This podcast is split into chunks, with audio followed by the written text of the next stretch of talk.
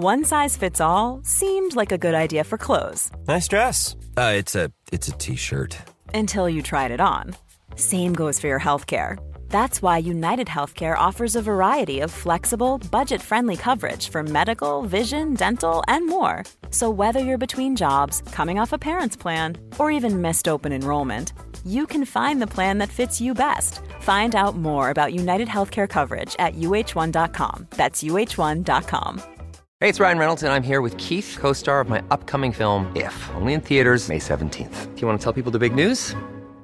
Right, I'll do. Sign up now and you'll get unlimited for $15 a month in six months of Paramount Plus Essential Plan on us. Mintmobile.com slash switch. Upfront payment of $45 equivalent to $15 per month. Unlimited over 40 gigabytes per month. Face lower speeds. Videos at 480p. Active Mint customers by 531.24 get six months of Paramount Plus Essential Plan. Auto renews after six months. Offer ends May 31st, 2024. Separate Paramount Plus registration required. Terms and conditions apply if rated PG. This week's episode of Harry Potter and the Sacred Text is brought to you by BetterHelp. BetterHelp is a mental health platform that provides direct online counseling and therapy services via web or phone text communication. You don't even need to use Floo powder in order to access a therapist through BetterHelp. I think we can all tell in book five that if you keep your feelings bottled up, it can start to affect you negatively. Therapy is a safe space to get things off of your chest if you don't have access to Dumbledore's office. I know in my life, therapy has helped me identify patterns to help me interrupt ones that I don't feel like are healthy and find better ways to cope. If you're thinking about starting therapy, give BetterHelp a try. It's entirely online. It's designed to be convenient, flexible, and suited to your schedule. Get it off your chest with BetterHelp. Visit betterhelp.com slash sacred text today to get 10% off your first month. That's betterhelp, H-E-L-P dot com slash sacred text. Chapter 9, Grim Defeat. Professor Dumbledore sent all the Gryffindors back to the Great Hall, where they were joined 10 minutes later by the students from Hufflepuff, Ravenclaw, and Slytherin, who all looked extremely confused. I'm Vanessa Zoltan. And I'm Matt Potts. And this is Harry Potter and the Sacred Text. Matt, our every flavored bean this week for our patrons was your idea. Do you want to tell people about it? Yeah, I have a question about the Patronus and the Animagus. Like, what's the relationship between the form one takes if one is an Animagus and the Patronus one casts if one casts one? Mm-hmm, mm-hmm. This is where the question comes from, Vanessa. I have personally thought a lot about what my Patronus would be, mm-hmm. but I've never thought about what animal I would be if I were an Animagus. And that's what I want to talk to you about. Yeah, yeah, yeah. What animal do you think I'd be? What animal do I think you'd be?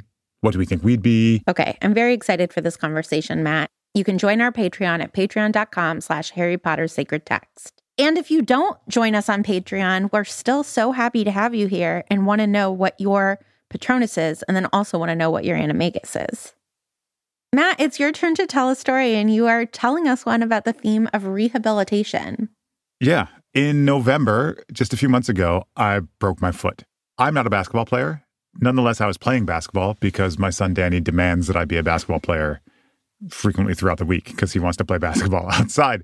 And in order to keep things exciting, we were running plays, you know, bounce passing to each other. And I lowered the rim to, you know, eight feet so I could dunk on it and impress my eight year old son. Mm-hmm. Uh, and so the play that we were performing quite expertly in early November is an alley oop. For those who are not followers of basketball, an alley oop is when one player passes the ball to very close to the rim, and the other player jumps up into the air, grabs the ball in the air, and dunks it all in one fluid motion. Mm-hmm. So Dan and I were practicing the skill. I bounced past to him. He dribbled around past some imaginary defenders, and then he tossed the pass up towards the rim, and it was my job to dunk it. Grab the ball in the air, slam the ball down hard onto the side of the rim where it bounced off, ricocheted out of the driveway, and I fell quite awkwardly on my right foot and broke my foot. Danny was traumatized because like I couldn't get up and he was like, "Oh, what happened, Daddy?" And I think also disappointed that I missed the shot. Had I made the shot, you know, maybe worth it, but Totally. it, basically I failed in every way. Yep. So this was a significant injury. I broke the fifth metatarsal. It wasn't as bad as it could have been, but it was worse than nothing. It was worse than you wanted it to be. Worse than I wanted it to be. Yeah. And so I was on crutches for a while, then I was in a boot for a while. They wanted me to to use a knee walking scooter, but I refused. And you know, what happened is what happened. It just over time it healed. It just slowly got better. And now, you know, this morning I went for a run, right? And everything is pretty much better. I did the exercises they they told me to do. I rehabbed. I went to see a physical therapist and a podiatrist, and I did the rehab, right? But the thing that's interesting about it and why I tell this story is that functionally, my life is pretty much the same as it was before I had the injury. I can jump and play basketball. I still can't alley oop, but I don't try anymore. The difference is if you look at an x ray of my foot, still, you can see the break. And the doctor said they'll be able to see that break for at least two years and maybe always. And when I went running this morning, and even just when I get out of bed sometimes in the morning, my foot aches on the right side. And another doctor told me, like, yeah, you'll probably just feel that ache all the time, right? And maybe forever, right? It's just going to be a place of mild discomfort, maybe because you broke a bone there. The word rehabilitation comes from the Latin word habilis, which means to be able. So rehabilitate means to make able again. It doesn't mean restoration. It doesn't mean like complete reversion to the way it was before it was broken, which is what I would like for my foot because I would like to not feel any pain ever, right? Mm-hmm. That wasn't the goal when I started rehabilitation, and it's not even a realistic goal for my foot anymore. It's not it's not reversion to the past or restoration of what was. It's just like we can make you able again with your broken foot, right? And that's a that's an interesting way to think about rehabilitation. Thinking about rehabilitation that way makes us think about the process not as one by which we recover a lost past or the way things were, but rather as a process by which we learn to live and to function with the world as it is, right? Even if it's broken in some parts and in some places.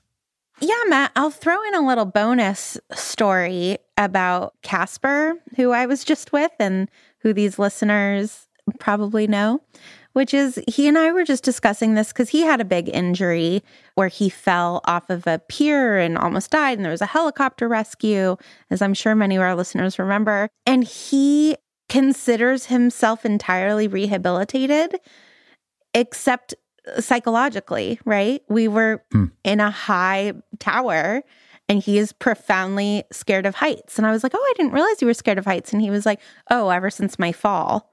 And I was like, That Yeah. makes sense, right? So, like, there are ways in which we can feel rehabilitated and other ways from the same injury that we will never feel rehabilitated. Yeah, that's right. Vanessa, are you ready to recap this chapter in 30 seconds? I'm ready. Then let me count you in. On your mark, get set, go. So it's a sleepover in the Great Hall. And Snape is like, Hey, Dumbledore, don't you think it's a person who rhymes with schmoopin who let in uh, S- Sirius? And Dumbledore's like, No, I don't. And then there's a Quidditch game, and all these Dementors come, and Harry falls off of his broom and he almost dies, but Dumbledore softens the blow. And um, Dumbledore's also really mad and sends a Patronus, but we don't know it's called a Patronus yet, and the broom dies. You spent a lot of time on the schmoopin Yeah. scene, which I is got into my own head. I know not where, which is where I usually am in this. It's it's not where I would have spent most of my focus in the chapter, like on the joke Mm-hmm. with Lupin's name. But I liked it. It made me very happy, which is what what to watch me struggle with what rhymes with Lupin. No, I just love. I love that you were like, I actually don't care about recapping this, this chapter. I just want to make a joke about schmoopin about this exchange, and I I like that you make that choice. That's great. I, it wasn't a conscious choice. It's important for my, our listeners to know that I wasn't like, do you know what? I don't care about it. I'm committed to this bit. I just started talking and a bit came out and I lost control of it. Matt, are you ready? Yes. On your mark, get set, go. So they gather up all the houses and they go into the Great Hall, and Dumbledore makes sleeping bags. And then uh, they walk around and can't find Sirius Black. Uh, and then it's the next day in potion, not potions, in dark arts, and Snape's there, and Snape's very, very mean. Uh, and then they find out that Malfoy doesn't want to to play Quidditch, and so they Oliver's like, we got to go play Quidditch in bad weather, and they play Quidditch in bad weather, and it goes really poorly. And Cedric gets the snitch because a bunch of uh, Dementors come and and chill out Harry, and then uh, the the broom gets broken on the Whomping Willow. chill out Harry. Did you like that? That was not what I meant to say. He was not super relaxed when they came. I meant that that he became very cold. So That's the way someone who grew up in the 80s says he became very cold. Chill they were out, totally man. bowed to Harry. That's right. Well, Matt, should we start with the end of the chapter? Because Harry has to go through a form of rehabilitation at the end of this chapter. Yeah. But I actually think that his injuries and the time that he's spending in the hospital might actually be different than rehabilitation. I think it's healing, Hmm. Interesting. right? Okay. Because yeah. he's not injured in a way that he won't, to your definition, come back from entirely, right? When you bruise yourself, you don't need rehabilitation. You just need time and it'll go away. And so I think that Harry's injury at the end of this chapter, it, and this is thanks to Dumbledore's intervention, right, of softening the blow before Harry hits the ground. But yeah. If it had been a worse injury, he would have had to go through rehabilitation. But because of the kind of injury it was, what he needs is just to rest and it will heal entirely. This is the interesting thing about medical care in the wizarding world, right? When he breaks his arm in book two, that rehabilitation is also a restoration. Mm-hmm. The bone is removed and then Madame Pomfrey regrows the bone, right? Which is a very painful process, we're told, but it's one which is effectively a restoration. So I think you're absolutely right, Vanessa. But I also like kind of calling back to the story you told about Casper and his fear of heights. I, you know, I think that Harry's relationship to the Dementors is one which is lasting, even if he's physically healed. Right? He was he was unsettled Totally. at least in the train, and even though the chocolate that Lupin gave him and the care he got made him feel better physically, he's been scared about these Dementors since, and scared about being scared of the Dementors since, and so the rush of the Dementors onto the field, although they would have affected anyone, I think, and probably affected other people on the pitch, we're tapping into something within Harry that has not been fully resolved or rehabilitated because in the kind of definition of rehabilitation that I gave, which is about regaining ability rather than simple restoration, he's not really able to get close to dementors or like understand why they affect him the way he does or he hasn't learned that yet which is this is all stuff he's going to learn later right from lupin in this book so yeah i think physically rehabilitation is not going on here i think he still needs some emotional or spiritual or soulful rehabilitation and that yeah that that's waiting to be to be offered to him Yeah. Especially because there's an additional trauma. It's not simply that he falls off his broom, it's also that he, I, I think, literally hears his mom screaming for Yeah. help, right? Yep. And that seems to speak to me, if I'm understanding the magic of this, that somehow that is like deep in Harry's subconscious because Yeah. it's not that the dementors it's not priori incantatem right? Where you hear things that have previously been said. It must be that on some level one year old harry absorbed what was going on which you know is an interesting thought you know and one that i think neurologists and psychologists don't understand about childhood. We certainly understand that you know if if you're given certain kind of love and attention as a baby that's healthier for brain development than if you're not but also you know things that you didn't understand when you were little especially before language development did you really even subconsciously understand them yeah but the book seems to be taking a pretty firm stance on Yeah. that that Yeah. harry somehow deeply remembers this moment of terror and horror which is why the dementors affect him so much more than everybody else because he sort of has the most traumatized past of anybody any child Yeah. at hogwarts. And so yeah this question of rehabilitation and right like secondary trauma i think is really fraught in this chapter Yeah, I think that's that's absolutely right. I think bringing the question of trauma in, especially Harry's trauma, but Harry's trauma as a way for us to think about the relationship between trauma and rehabilitation is really important because because that's the nature of trauma, right? Like the what makes a traumatic event different than other very painful events is the traumatic event revisits us later on, right? And so rehabilitation in this in the context of post-traumatic conditions or in the context of of trauma is not returning to a place before the trauma happened or even where the traumatic revisitation doesn't affect you it's learning to deal with the effects so you, you can remain able to to function in a in a useful way, right? And that's that's a it's a sad and you know it's a it's an unhappy rehabilitation because you don't get to undo or remove the traumatic event just like harry doesn't he's going to have these voices and these memories all throughout these books right it's about being able to bear them and move through them when they arise which is also why you know something that i really admire about language around addiction is that it's called recovery, right? You live in recovery, essentially in rehabilitation for the rest of your life. So it's not something that, you know, happens and then you're done with it, right? right? It is a constant state of rehabilitation that you're in. And I don't know why I think that there's something very moving and generous and realistic about that framework, even though it yeah. also, I think, can be quite overwhelming. The idea, you know, whether it's, oh my gosh, my foot is going to hurt for the rest of my life, yeah. or I will never not be an addict. I think that yeah. it can feel really oppressive when we confront these things that we are just going to be rehabilitated from, but not healed. Yeah. Yeah, I mean, and the example of my foot's a lot more trivial than of these course, other examples, yeah. right? But but I think that we could also scale it up to the level of the social, right? Like we can think about what mm-hmm. does it mm-hmm. mean to rehabilitate from a, a social trauma, like you know the institution of slavery or a genocide, right? The idea of moving past is probably not the right idea because if we move past it, that means like, oh, there's this thing in the past and now we can live free of it. Actually, these social events make societies what they are, just like these individual events make us who we are. And moving forward means living with them in a way that allows us to live the way we want to live, right? Like aware that that we are going to be constantly attached and fettered to these these traumatic events, but still free to move forward into the kinds of futures that we hope to make for ourselves, right?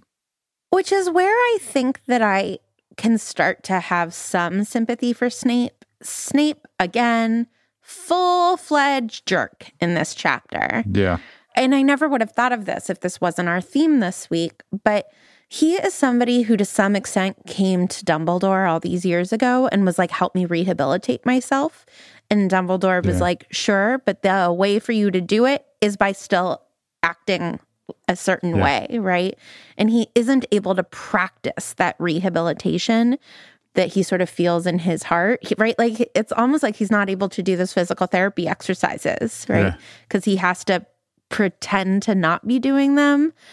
And so it almost gives me sympathy for this moment where he's somewhat trying, right? We talked about this last week to make Wolfbane for Lupin and to maybe rehabilitate his relationship with Lupin. But then in this chapter, he essentially outs Lupin as a werewolf because Lupin is sick. He is in wolf form. And so Snape needs to substitute teach defense against the dark arts. And Snape just like walks backwards so many steps in this like potential rehabilitating their friendship or their relationship process he has everybody turn to the last chapter of the book and is like, werewolves talking about this for no reason at all. Please write these essays and turn them into Lupin about how you will now be able to tell what a werewolf is, right? It's it's an act of real violence outing somebody, even just hinting at it. Not just recognize a werewolf, he says both to recognize and kill werewolves. Right. So he's actually yes, training right. the students to be prepared to to murder their teacher, right? Which is, yeah, it's it's very it's very low. I mean, I think you're right. I mean, there are all these kind of angles on rehabilitation that that we can think about, and we have, you know, in the case of Harry, his physical rehabilitation, also this kind of spiritual or emotional rehabilitation or psychological rehabilitation.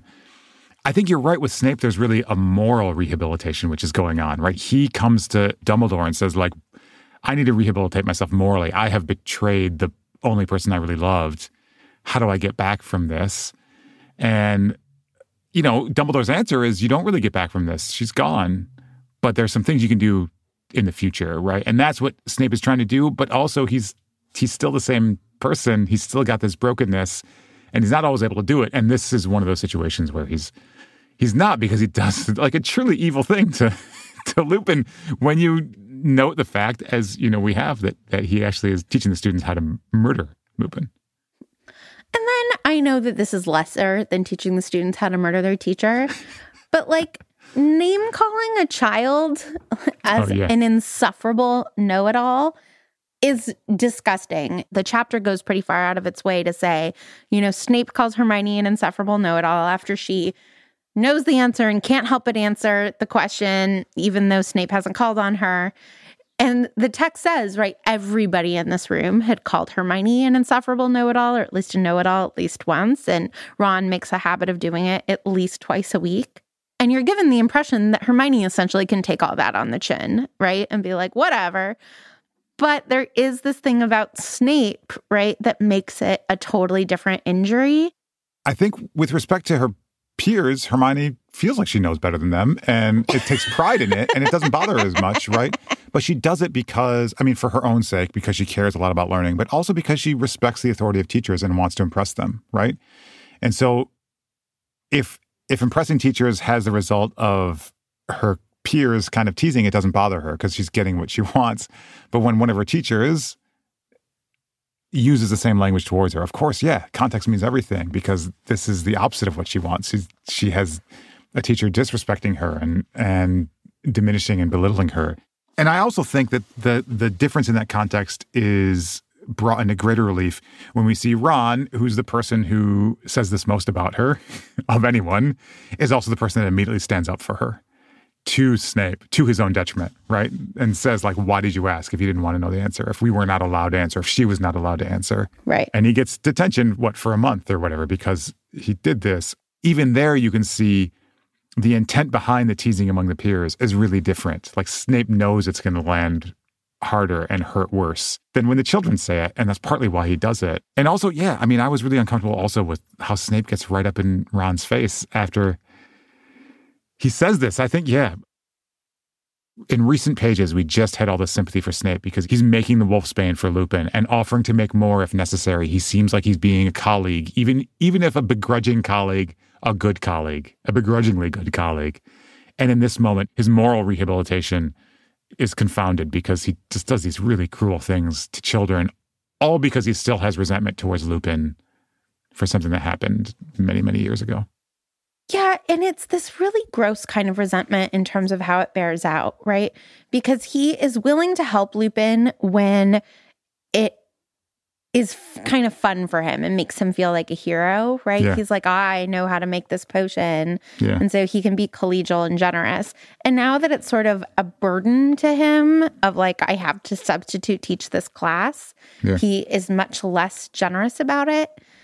I, there's something that rings true about that, right? Where you can like wish well for someone, and then as soon as it becomes a burden to you, you're like, never mind, right? And become petty about it.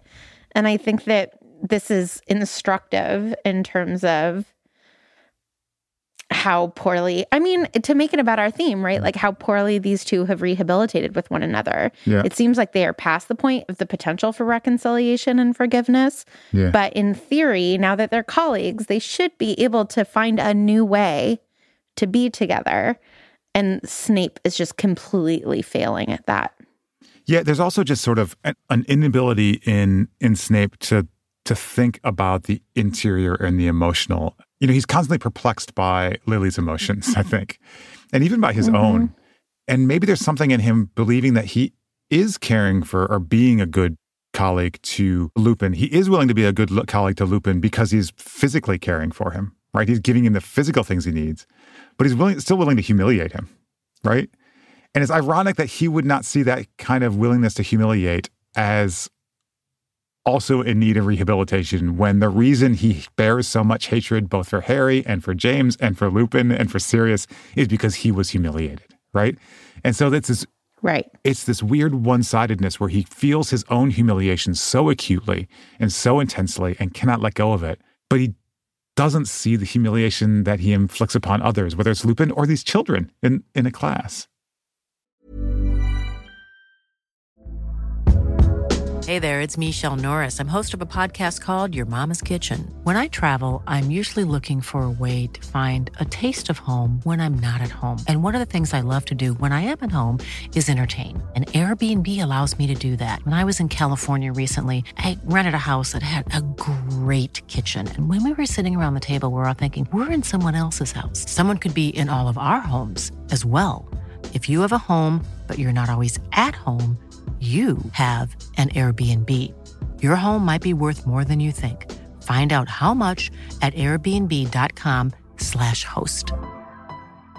Quality sleep is essential. That's why the Sleep Number Smart Bed is designed for your ever evolving sleep needs. Need a bed that's firmer or softer on either side? Helps you sleep at a comfortable temperature? Sleep Number Smart Beds let you individualize your comfort so you sleep better together. JD Power ranks Sleep Number number 1 in customer satisfaction with mattresses purchased in-store. And now, save 50% on the Sleep Number limited edition Smart Bed for a limited time. For JD Power 2023 award information, visit jdpower.com/awards. Only at a Sleep Number store or sleepnumber.com.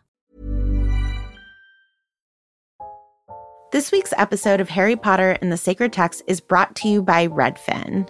Let's say for some reason you can't get back to Grimmauld Place, so you need to find a new home.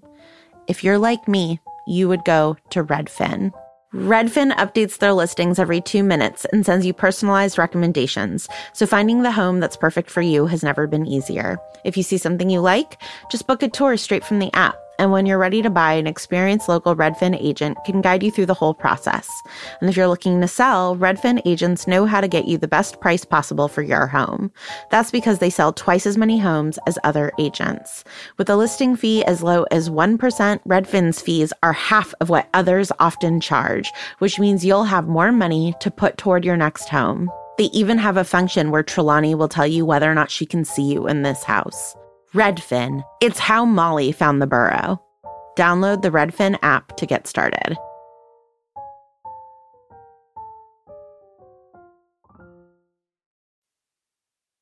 I wonder if we could talk about Sirius and rehabilitation for a minute. Please. Because, you know, Sirius has escaped from Azkaban. Yep. And the Dementors are trying to round him up and either eat his soul or return him to Azkaban, whichever whichever they prefer, right? The reason I bring up Sirius is just in the American carceral system, the language of rehabilitation is often used, right? I, I used to visit a person in, in prison, and I remember like when you walk into the waiting room, the visitor waiting room, there was a, a big motto about rehabilitation, right? What is meant by rehabilitation there is is certainly arguable, and whether what they are calling rehabilitation is accomplished is um, maybe less arguable just because it's it's false, at least in my opinion. But it's interesting to me that the, the Azkaban prison seems to have no interest in rehabilitation. This is not a space where folks are quote unquote, you know, made into productive citizens, whatever that means, right? It's a space of pure terror and punishment. And so it makes me think about Sirius's escape and the traumas that he has undergone. And the erratic and violent behavior that we have seen from him in this chapter and in the previous chapter, even though it's indirect. We don't see him actually on the page, but we see the effects of it. I guess in this chapter, he appears briefly. Just think like, what does Sirius need to be rehabilitated, to be made like a functional person again after being betrayed by a friend, after being wrongly accused, after spending all these years in this place of absolute terror and trauma?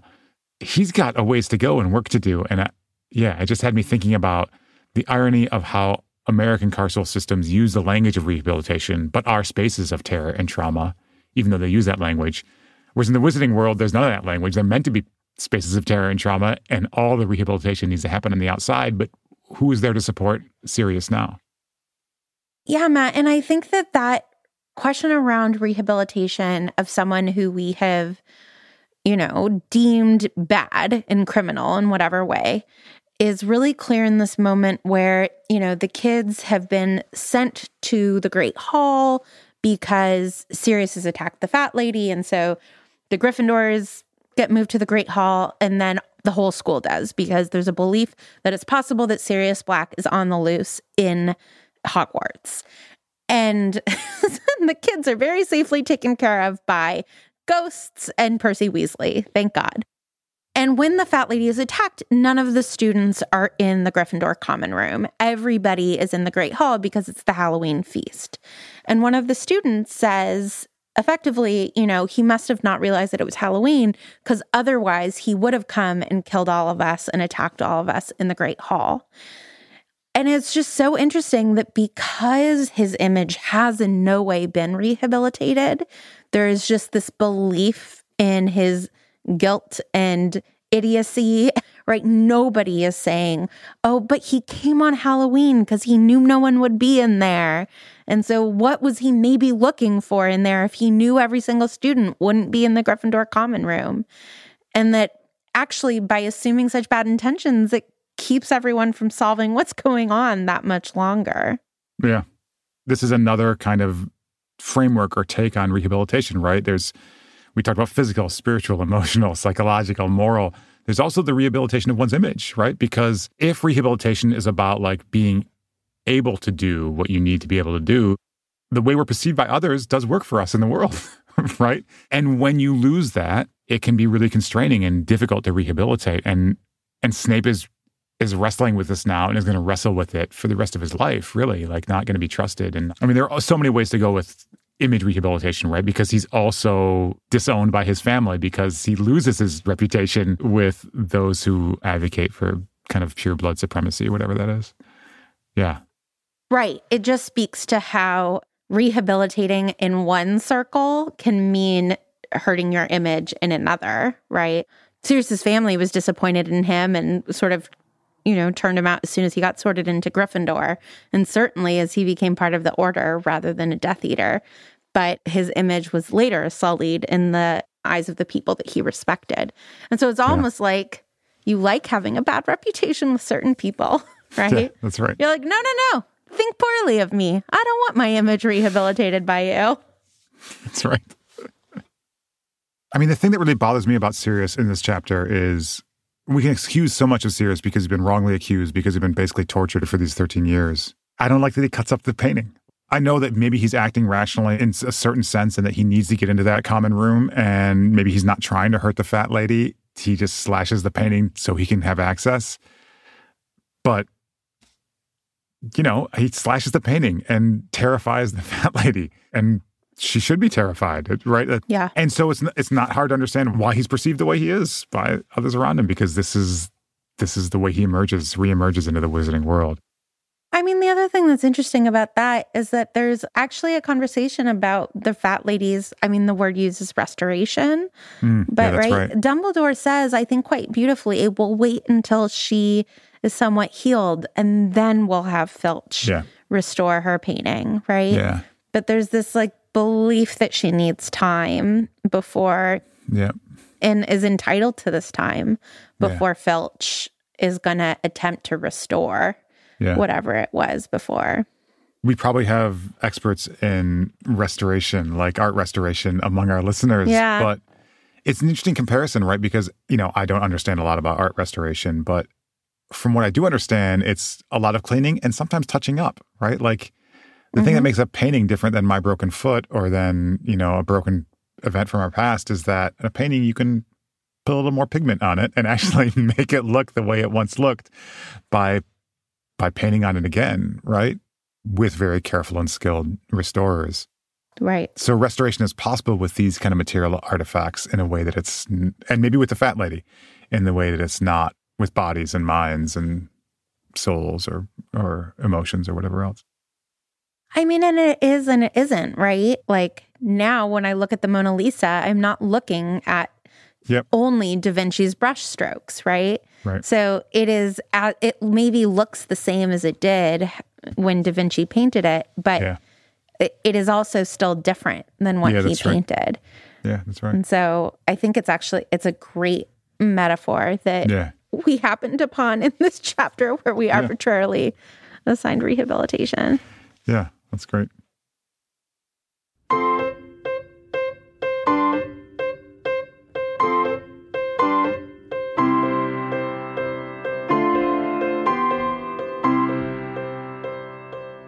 Vanessa, this week we are using Lectio Divina as our sacred reading practice. Would you like to lead us through Lectio this week? Yes, I would love to.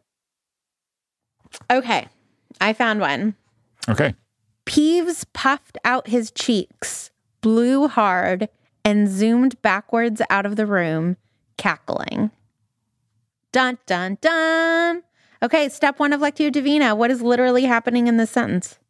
So what is what has literally just happened in the chapter is Peeves has awakened Harry very early in the morning. It's the morning of the big Quidditch match against Hufflepuff that has been rescheduled because Malfoy uh, pretended that his arm has not yet been rehabilitated, that he is not able to to play Quidditch, and got the Slytherins out of what promises to be a very messy, ugly Quidditch match because it's in like just driving rain. And the the Gryffindor Quidditch team is all worried about it, especially Oliver and maybe also Harry. And Peeves, just to be irritating, shows up very early in the morning to make sure Harry does not get enough rest, and blows cold air upon him to wake him up. And that's what happens. Harry wakes, and then Peeves flies out of the room. Yeah, Matt, excellent job. Uh, why Peeves does this and how often things like this happen really stays vague to me. Yeah. Do you think he also did this to Oliver? I have so many questions. Did he also do it to Cedric Diggory? How many Yes. people No, is Peeves harassing? Maybe this is why people like Peeves. I don't particularly like Peeves. I think Peeves is a bit of a jerk. But I mean, Hufflepuff's the underdog. Throughout the chapter, even after Hufflepuff beats Gryffindor, they're like, oh, Hufflepuff will never beat Ravenclaw. I wonder if because of Peeves' affinity for chaos, he's going to try to mess up the favored team. He wants to mess with them and make them off their game just to, to increase chaos in the Quidditch tournament. I love that theory. I love underdogs. Step two is what other stories does this remind us of? Peeves puffed out his cheeks, blew hard, and zoomed backwards out of the room, cackling. So I have to be honest, Vanessa, about the story this reminds me of. There's a really terrible 1997 movie by Joel Schumacher called Batman and Robin, in which George Clooney plays Batman. And I saw that in the theaters in college because I was in college then. And Arnold Schwarzenegger plays Mr. Freeze, the main enemy in that mm. movie, that very terrible movie. So many Batman movies since then. So many Batman movies mm-hmm. to come, I'm sure. I think this is one of the worst Yeah. but Mr. Freeze, you know, has this chilly breath, et cetera, et cetera. That, that's that's all I could think of. I'm sorry. I wish there were a more meaningful and fruitful association, but I'm just I'm playing fast and loose with my associations as recommended I love it. by my co-host. What about you? What story does this remind you of? Well, I was reminded of Genesis chapter 2, verse 7, obviously, in which it says, Then the Lord God formed a man from the dust of the ground and breathed into his nostrils the breath of life. And Interesting. the man became a living being. Oh, that's interesting. That because oh my gosh, I haven't studied this particular passage, but I believe that the the Hebrew word for breath there is ruah, which is which is translated into Latin as spiritus or spirit. Oh. So our English word spirit actually means breath, like life is breath, like that thing which goes on inside our material bodies. What it is is breath. That's the same thing as spirit. if we think about sleep as death, right? Like, which I know the different cultures have thought about historically, there is something to me about Peeves floating over and like giving, you know, blowing air as a way to wake Harry. Yeah.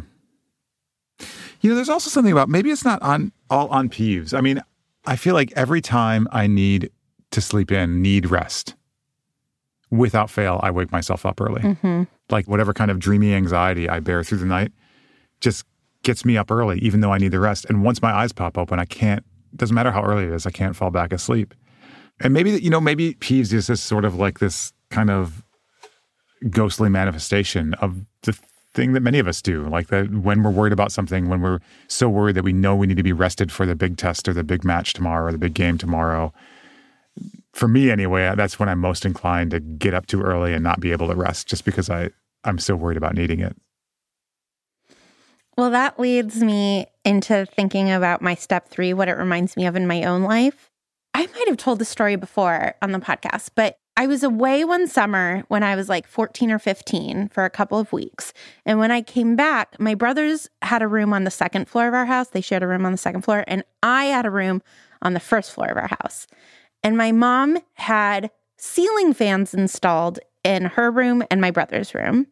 But because of where my room was, for some reason, I couldn't have a ceiling fan installed. And I was very upset about this that everyone got one except me. But luckily, the ceiling fans that were installed and light fixture had a remote that my mom like hung on the wall next to my brother's room. And so I would go in and steal the remote and turn the light on like at five in the morning or midnight. And and I would zoom backwards out of the room cackling. And that is what it reminds me of is that great prank that I used to pull on my brothers a lot. What about you, Matt? Uh, I mean, it's kind of related to my last comment, but uh, we we're recording this just after the spring time change, and this happened a few days ago. And every night since it happened, Danny has come into our bedroom just freaking out. Like, I'm not sure if he doesn't really understand where the hour went, but he's worried he's not going to get enough sleep every night. He's so worried that he's not going to get enough sleep every night that he comes into our room for hours crying because he's not getting enough sleep, which is a self-fulfilling prophecy because then he's he's in here crying about like how come I, I what am I going to do? When am I going to sleep? Where did this hour go? We changed time? How did we change time? And then he's up until too late and doesn't get enough sleep. Uh, so it just makes me think about you know Harry like needing the rest. We got to go tomorrow. It's going to be a hard day. We got to be ready. And almost because he thinks that Peeves shows up or in my life you know my unconscious shows up and wakes me up entirely too early and guarantees that I will not be well enough rested for the dementors who crowd under my broom, metaphorically, in the day to come. Well, Matt, step four is what does this make us feel called to? And let me read you the sentence one more time. Sure. Peeves puffed out his cheeks, blew hard, and zoomed backwards out of the room, cackling. I feel called to putting a little bit more whimsy in my life. I recently went over to my friend Matt's house and he made me a peppermint mocha latte and put some green sugar on top. Yeah. It was just a little whimsy, you know? Whimsy. Yeah. And like turning off the lights while your brothers are studying, like nothing bad happens, just a little silliness. And I feel like a lot of the silliness in my life has gone away lately. So I'm going to inject a little silliness. Peter's going to love it. Peter is my roommate, is going to think this is fantastic news. what about you? What do you feel called to? As Danny has been having trouble falling asleep because of the time change, for some reason, I've been getting up early which is not what you're supposed to do when you spring forward. You're supposed to get up later. And for some reason, I've been getting up an hour earlier than usual. So instead of getting up at six, I'm getting up at five, which is four. Four. And yeah. I'm not sure why. And so when I get up, I I do this kind of reverse judgment of Danny. I'm telling myself like, I got to go back to sleep. I, this is it's too early, right? You know, the best thing for at that moment is just to kind of let it go and relax and go. You know, just try to have a peaceful, quiet morning right? With the time I have and just trust that things are going to work out. Yeah, I think what it calls me to do is just to be less uptight about sleep, both with Danny and myself, maybe. Well, Matt, thank you so much for that great lectio. Thank you. This week's episode of Harry Potter and the Sacred Text is brought to you by Redfin. Let's say for some reason you can't get back to Grimmauld Place, so you need to find a new home. If you're like me, you would go to Redfin. Redfin updates their listings every two minutes and sends you personalized recommendations, so finding the home that's perfect for you has never been easier. If you see something you like, just book a tour straight from the app. And when you're ready to buy, an experienced local Redfin agent can guide you through the whole process. And if you're looking to sell, Redfin agents know how to get you the best price possible for your home. That's because they sell twice as many homes as other agents. With a listing fee as low as 1%, Redfin's fees are half of what others often charge, which means you'll have more money to put toward your next home. They even have a function where Trelawney will tell you whether or not she can see you in this house. Redfin. It's how Molly found the burrow. Download the Redfin app to get started.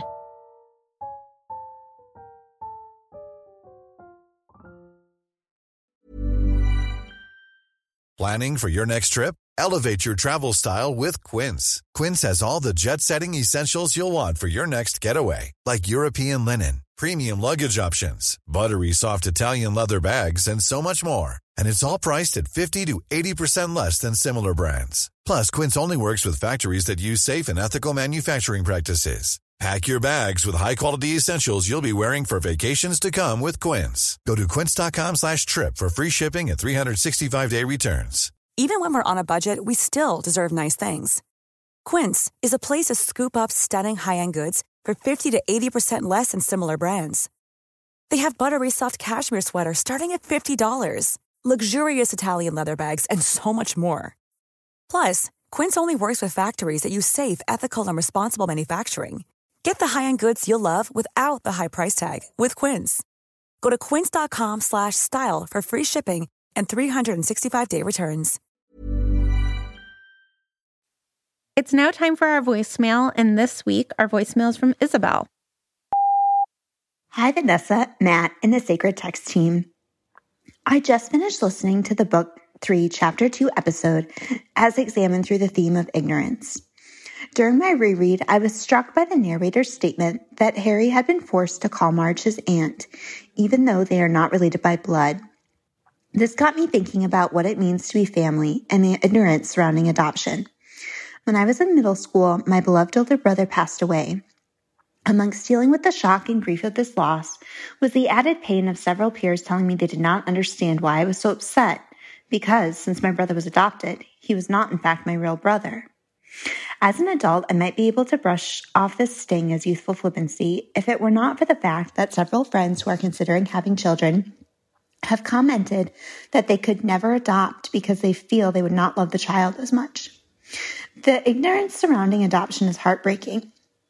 Every child deserves to be wanted, and not having a blood connection in no way makes a relationship less than. Harry Potter demonstrates the harmful impact of what happens when not being biological is seen as a barrier. Imagine how different Harry and Dudley's lives would be if they'd been raised as brothers instead of rivals. This blessing goes out to the Weasleys, Sirius, Lupin, Hagrid, and everyone who loves Harry as a son, regardless of heredity.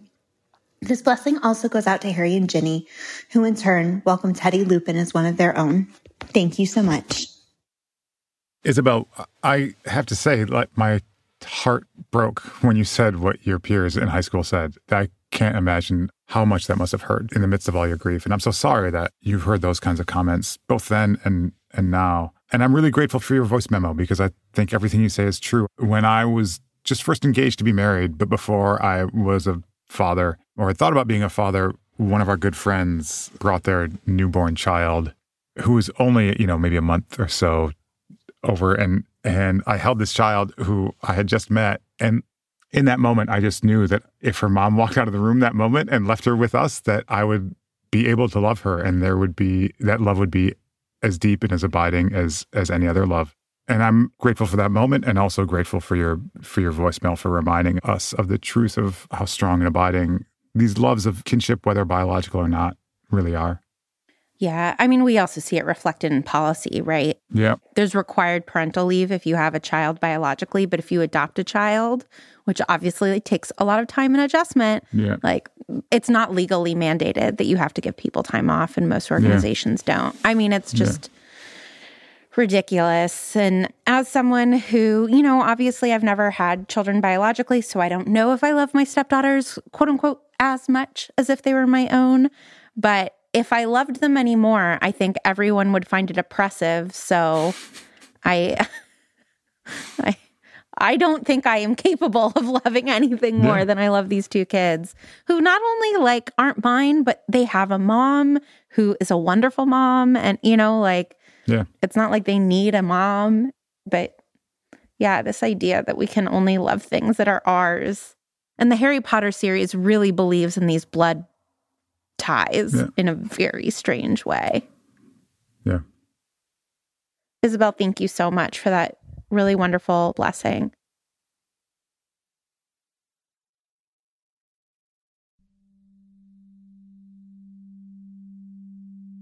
It's now time for us to remember members of our community who have been loved and lost.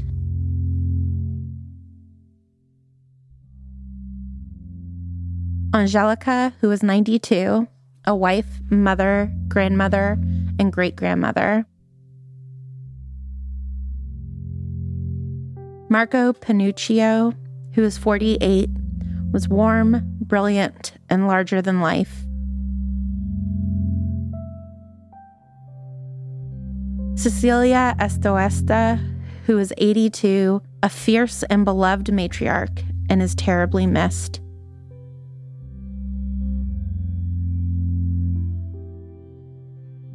Sandy Cecilia, who was 52, a harm reduction leader, community organizer, and best friend.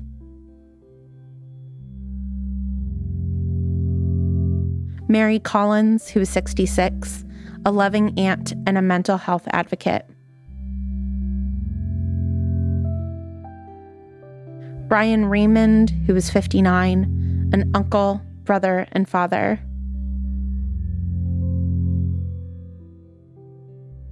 David Gandil, who is 68, and a beloved father, grandfather, uncle, and OBGYN.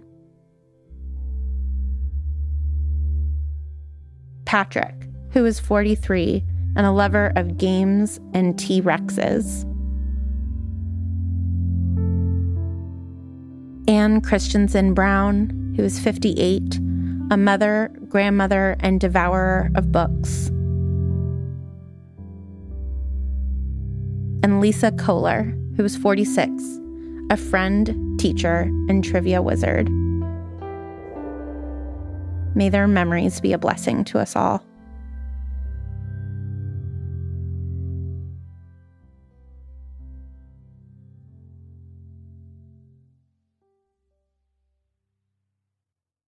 Matt, it's now time for us to offer blessings for characters in this chapter. Who would you like to bless?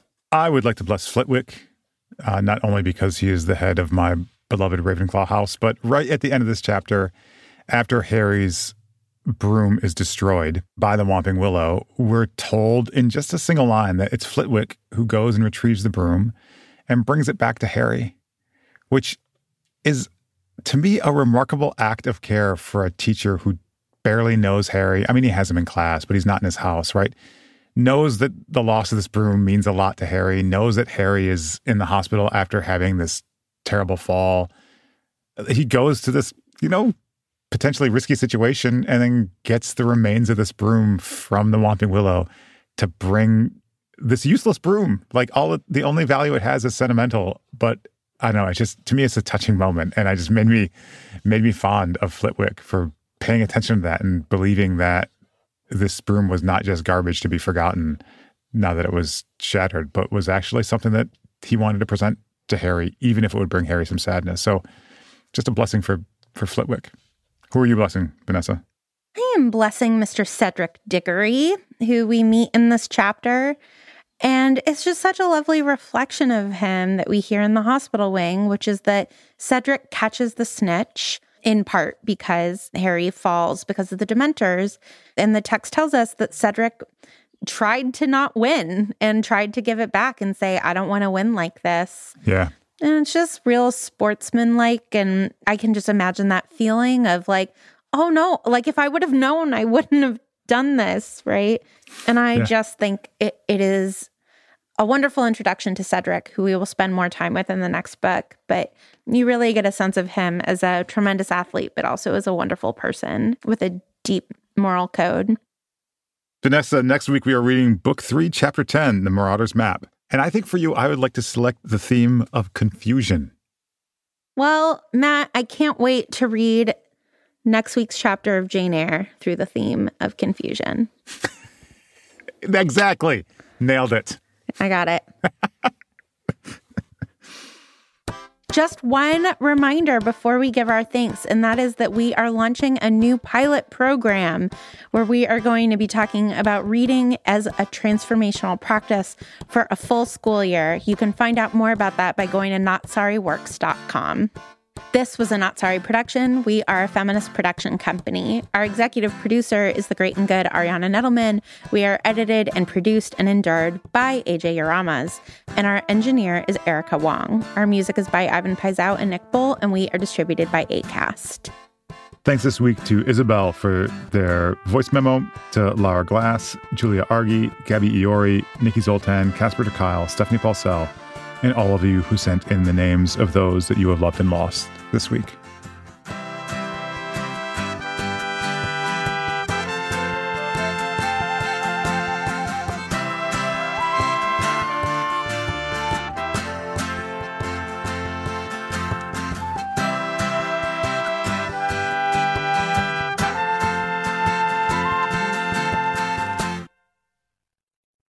Good try marrying those together.